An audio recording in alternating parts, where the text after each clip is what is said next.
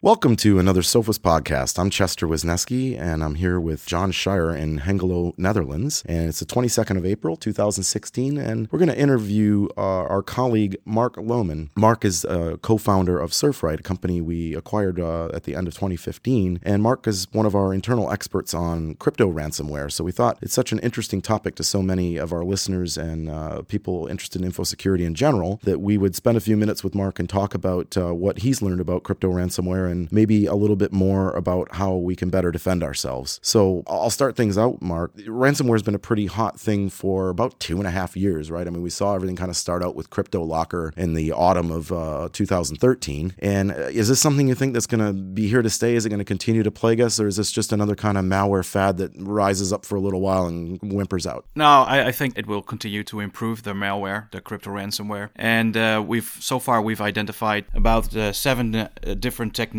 how uh, crypto ransomware uh, attack the, your data on the disk. And I think in the in the near future, uh, the crypto ransomware will will uh, yeah will add more protection to the um, to the malware itself to bypass uh, antivirus uh, solutions. Yeah, so in the early days of ransomware, you know, we saw a lot of experimentation to greater or lesser success on the part of the bad guys, right? So some were making just bad cryptographic errors, others were generating the private key locally. But as you said, you know, that has evolved. Do you expect the evolution of this technology and these techniques to continue with crypto ransomware? Yes, I think uh, they will. And uh, as I mentioned, over the last few months, we saw a large increase in uh, uh, new families appearing on the web trying to attack data of uh, of victims, trying to extort them for money. Yeah, they use uh, pretty neat techniques to get around protections or technologies that uh, some vendors have uh, deployed to keep crypto ransomware off machines and protect data. But so far, crypto ransomware, as you've seen in the in the many news items, uh, is very successful. And uh, due to its successfulness, I think more cybercriminals will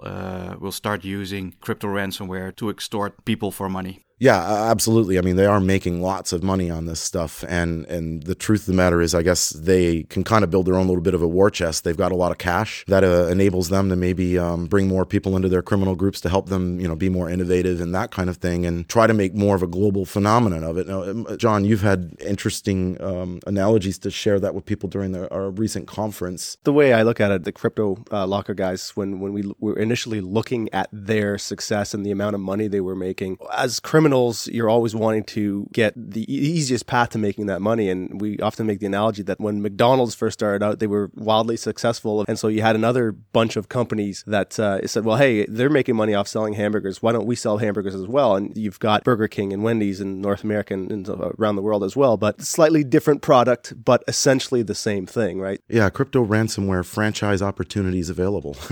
um, that kind of thing, isn't it? And so obviously, you know, we've all been trying to fight this the best we can. Mark, your team's come up with this product called CryptoGuard that's a, a component of our uh, signatureless protection. You know, at a high level, kind of, you know, what is CryptoGuard doing to better protect our computers against the, you know, this modern threat? It's actually a good question. Well, as I mentioned before, we've identified seven techniques uh, how um, attackers open, encrypt your data, and uh, write them back to the disk, make them inaccessible. But basically, works like this: the technology looks for if any process could be legitimate could be a malicious process that opens your uh, your documents and it tries to encrypt them. So, but before we allow the process to write back a file back to the disk, we create a copy, which could be handy later on when it appears uh, there's a ransomware attack going on. But uh, after the we made a copy, we let the malware, crypto ransomware, change a file on the disk. And if this happens in such a pace that a normal human cannot open and write files, we revoke the um,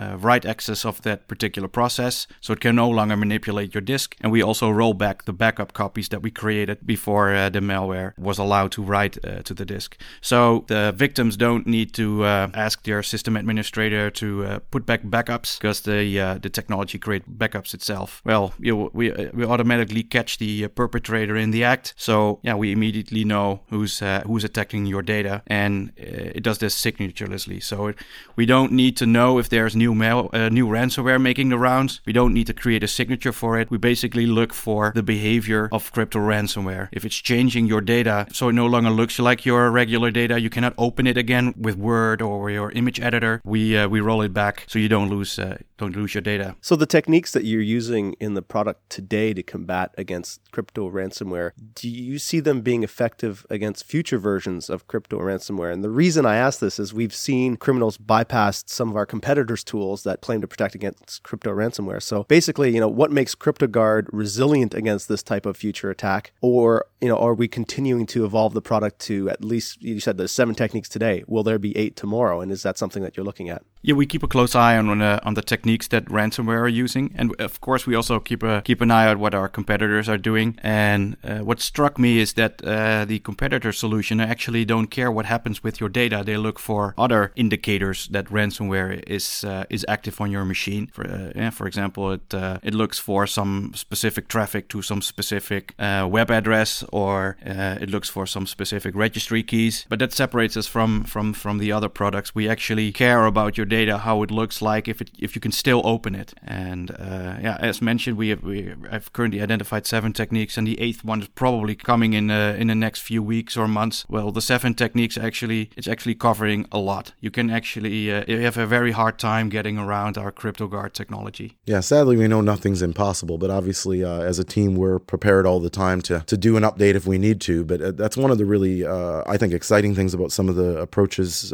your team within Sophos is taking is that we, because of the signatureless aspect of it, it's not the typical cat and mouse game at the pace that we're used to in the traditional security software, right? To a degree, we still do have to uh, do an update to the product itself when there's some new innovative criminal way of exploiting something. But those things are more few and far between than the day to day. I'm simply changing the the signature, a little bit of this or a little bit of that, and you know, forcing the uh, the vendors to react. Yeah, that's correct. This is another way to make it uh, a lot harder for attackers to uh, to reach their destination, to extort victims, and um, and the harder we make it make it for them, the, the basically the safer uh, computer users are. One of the things that you mentioned was that we're basically keeping a copy of those files so that we can return uh, the good files back to the file system once we do notice that there's a crypto ransomware attack in progress. One of the tactics that the bad guys are using as well is they're not just infecting local files, but they're also infecting remote files. CryptoGuard also has another feature, doesn't it, to prevent um, this kind of attack from attacking your system if somebody else has a crypto ransomware infection, doesn't it? Yes, we also protect your uh, local shares